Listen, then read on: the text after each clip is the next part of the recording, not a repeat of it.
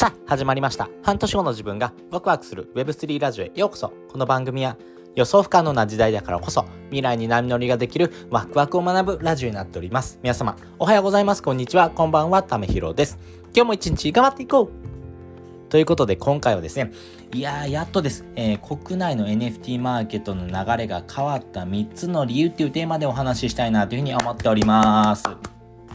えー、ここですね、1週間ぐらいでですね、国内の NFT マーケットがですね、ガラリと変わりました。いや、めちゃくちゃ伸びてますね。えー、例えばですね、ネオスタッキーっていうのはですね、えー、プロジェクトなんかで言うとですね、もう1位差いくんじゃないのっていう形ですし、え CNP なんかで言うとですね、え直近までは0.4イーサぐらいのですね、価格でしたけども、えそれが0.67とかですね、まあ大体1.5倍ですかね、え10万円が15万円になるぐらいのイメージですね。それぐらいのですね、え価格のですね、値上げ、まあそういったですね、動きがあったんですけども、じゃあこれ国内の NFT マーケットでどんな動きがあったのかというところをですね、えー、この3つのポイントがあるんじゃないのかなというふうに思ってますんでね、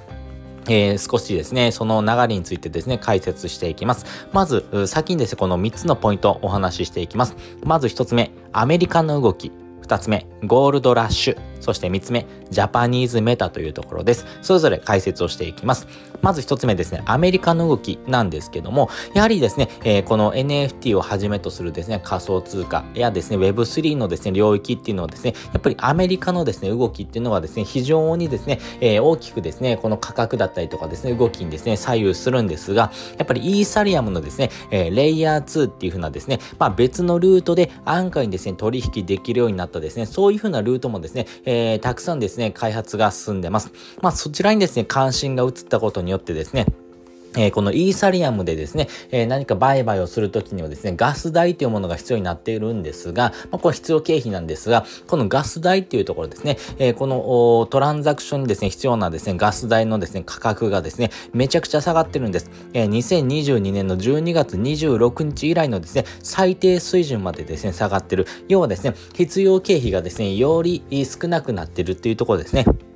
やっぱそういった動きがですね、え、この NFT を購入する上でもですね、やっぱりイーサリアムでの購入がですね、まあ大多数かなと思いますんで、その時にかかるですね、え、ガス代、ここをですね、安くしていくっていうところではですね、今のですね、えー、まあ、えー、仮想通貨 Web3 のですね、流れとしてはですね、まあ本件のですね、イーサリアムを使ったですね、えー、売買っていうのがですね、少しですね、低調になっているからこそですね、このイーサリアムのですね、ガス代のですね、価格がめちゃくちゃ下がってるよっていうところが一つ目の要因です。そして2つ目がですね、ゴールドラッシュというところです。今ですね、ビットコインの価格めちゃくちゃ上がっています。えー、直近ですね、えー、あ、400万円いったのかと思ってたらですね、430万円とかですね、めちゃくちゃ上がってるんですね。なぜこれ、えー、ビットコインを買う動きがですね、加速してるかというとですね、まあ、2つの理由があるんじゃないのかなと思ってます。で、一つ目がですね、まあ、金利の値上げの打ち止めとですね、追加の値上げということですね。えこれはですね、アメリカの動きなんですけども、アメリカのですね、金利はですね、どんどんとですね、えー、値上げしてます。ただですね、一定の水準まで行った時にですね、えー、銀行がですね、えー、破綻したってことはですね、まあ、え、3件ぐらいかな、え、ありましたんで、やっぱりそういった部分からですね、いや、これ以上値上げはですね、ストップしておこうっていうところでですね、え、高止まりしたですね、え、金利がですね、推移しています。ただですね、えー、この推移してるからこそですね、えー、今ですね、えー、今のうちにビットコインを買っておこうよっていう風なですね、動きにもなるでしょうし、あとはですね、追加のですね、えー、まあ、えー、えっ、ー、と、金利のですね、えー、上がる動きもですね、えー、見られますんで、まあそこをですね、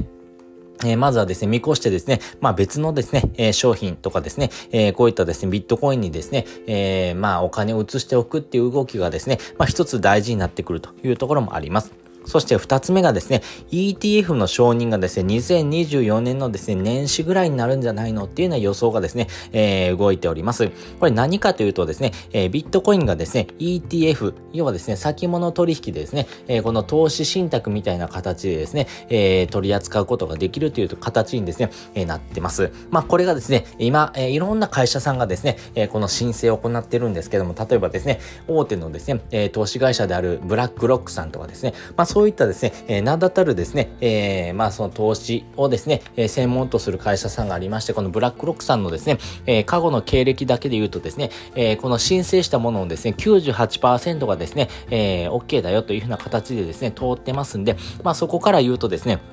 えビットコインがですね、え ETF、要は先物取引という形でですね、商品をですね、購入することができるっていう形になっていくんだな、じゃないのかなというふうに予想されます。なので、えそういった形でですね、え投資信託の中の1個の商品として、えビットコインが出てくる可能性も大いにあるというところです。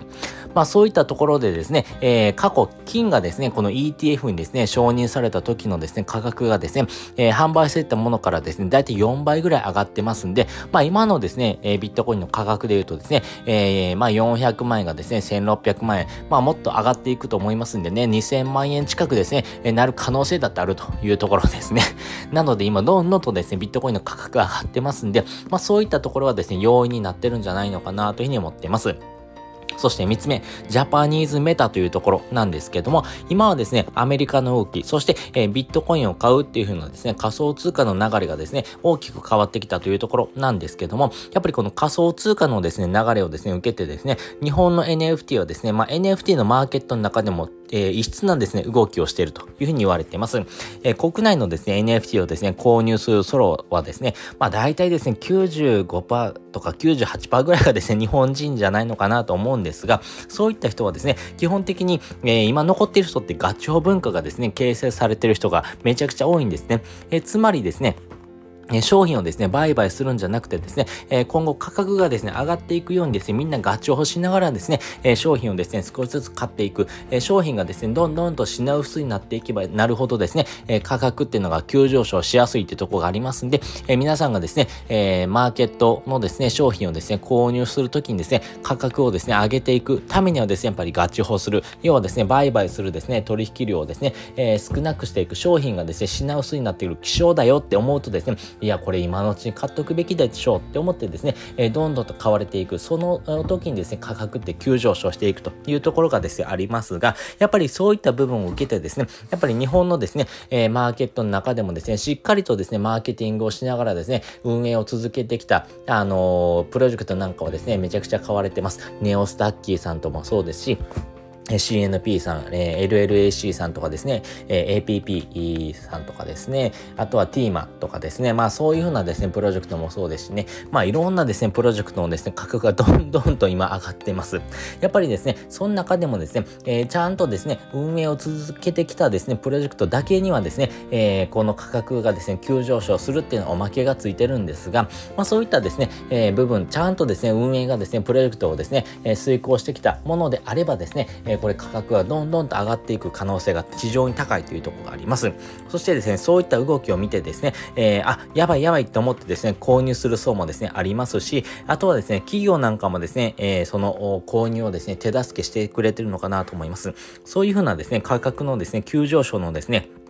動きを受けてですね、やっぱり海外からもですね、再評価されるなどですね、まだまだですね、これからですね、価格が上がるんじゃないのかなというふうに予想されてますんでね、まあ、そういったところからですね、えー、国内の NFT マーケットの流れですね、えー、ちょっとずつ変わってきたなと思いますし、またですね、えー、まあ、例えば CNP で言うとですね、3イーサとかですね、LLAC でもですね、えー、一時期はですね、5イーサぐらいまでですね、えー、価格がですね、上がるんじゃないのっていうふうに言われてましたけどね、まあ、それぐらいのですね、価格にですね、えー、また、あ、寄り戻しががですね、起こってもですね、何らおかしくないようなですね、マーケットのですね、動きになってきたなというところがありますんで、またですね、この NFT のですね、えー、動きがですね、加速していくと思いますんでね、まあ、乱高下しながらもですね、えー、少しずつ価格が上がって上がっていくですね、ビットコインと同じような形でですね、NFT のですね、価値もですね、えー、少しずつですね、日本の NFT マーケットがですね、変わってきたなというところがですね、大きなですね、NFT マーケットの流れが変わってきた3つの要因かなというふうに思っております。ということで今回はですね、え、国内のですね、NFT マーケットの流れが変わった3つの理由についてお話をさせていただきました。もう一度振り返っていくとですね、まあ、アメリカのですね、動きというところがですね、非常にですね、えー、この NFT マーケットに与える影響が大きいというところ、そして、えー、ゴールドラッシュというところでですね、ビットコインの動きをですね、えー、非常にですね、え、そこにも連動してくるというところ、そして、ジャパニーズメタというところもですね、え、評価の対象としてですね、大きくですね、注目されているというところがですね、え、これからですね、NFT マーケットがですね、大きく変わ変わっていく、日本の NFT がですね、どんどんと変われていく要素になってくるんじゃないのかなというふうに思っております。そして本日の汗で聞きたいです。本日の汗で聞きたいはですね、激アツ NFT 投資にですね、企業が参入した理由っていう回のですね、えー、リンクを載せております。いろんなですね、NFT 投資家さん、個人投資家がですね、ほとんどなんですが、企業もですね、この NFT の投資にですね、参入し始めてます。これはですね、もう長期にわたってですね、5年、10年かけてですね、この NFT ってものがですね、ですねえ、よりですね、価値を示してくる。まあそういうふうな部分をですね、え、いち早くですね、え、キャッチアップしたですね、企業さんがですね、どんどんと参入し始めてるんですけども、ここについてですね、深掘りしておりますんでね、これからですね、NFT をですね、えー、投資目的でですね、えー、購入したいなってことはですね、こういうふうな部分のですね、情報も仕入れておくとですね、非常にですね、今後の役に立つんじゃないのかなというふうに思っております。ということで、本日もですね、お聴きいただきましてありがとうございました。また次回もですね、よかったら聞いてみてください。それじゃあ、またね。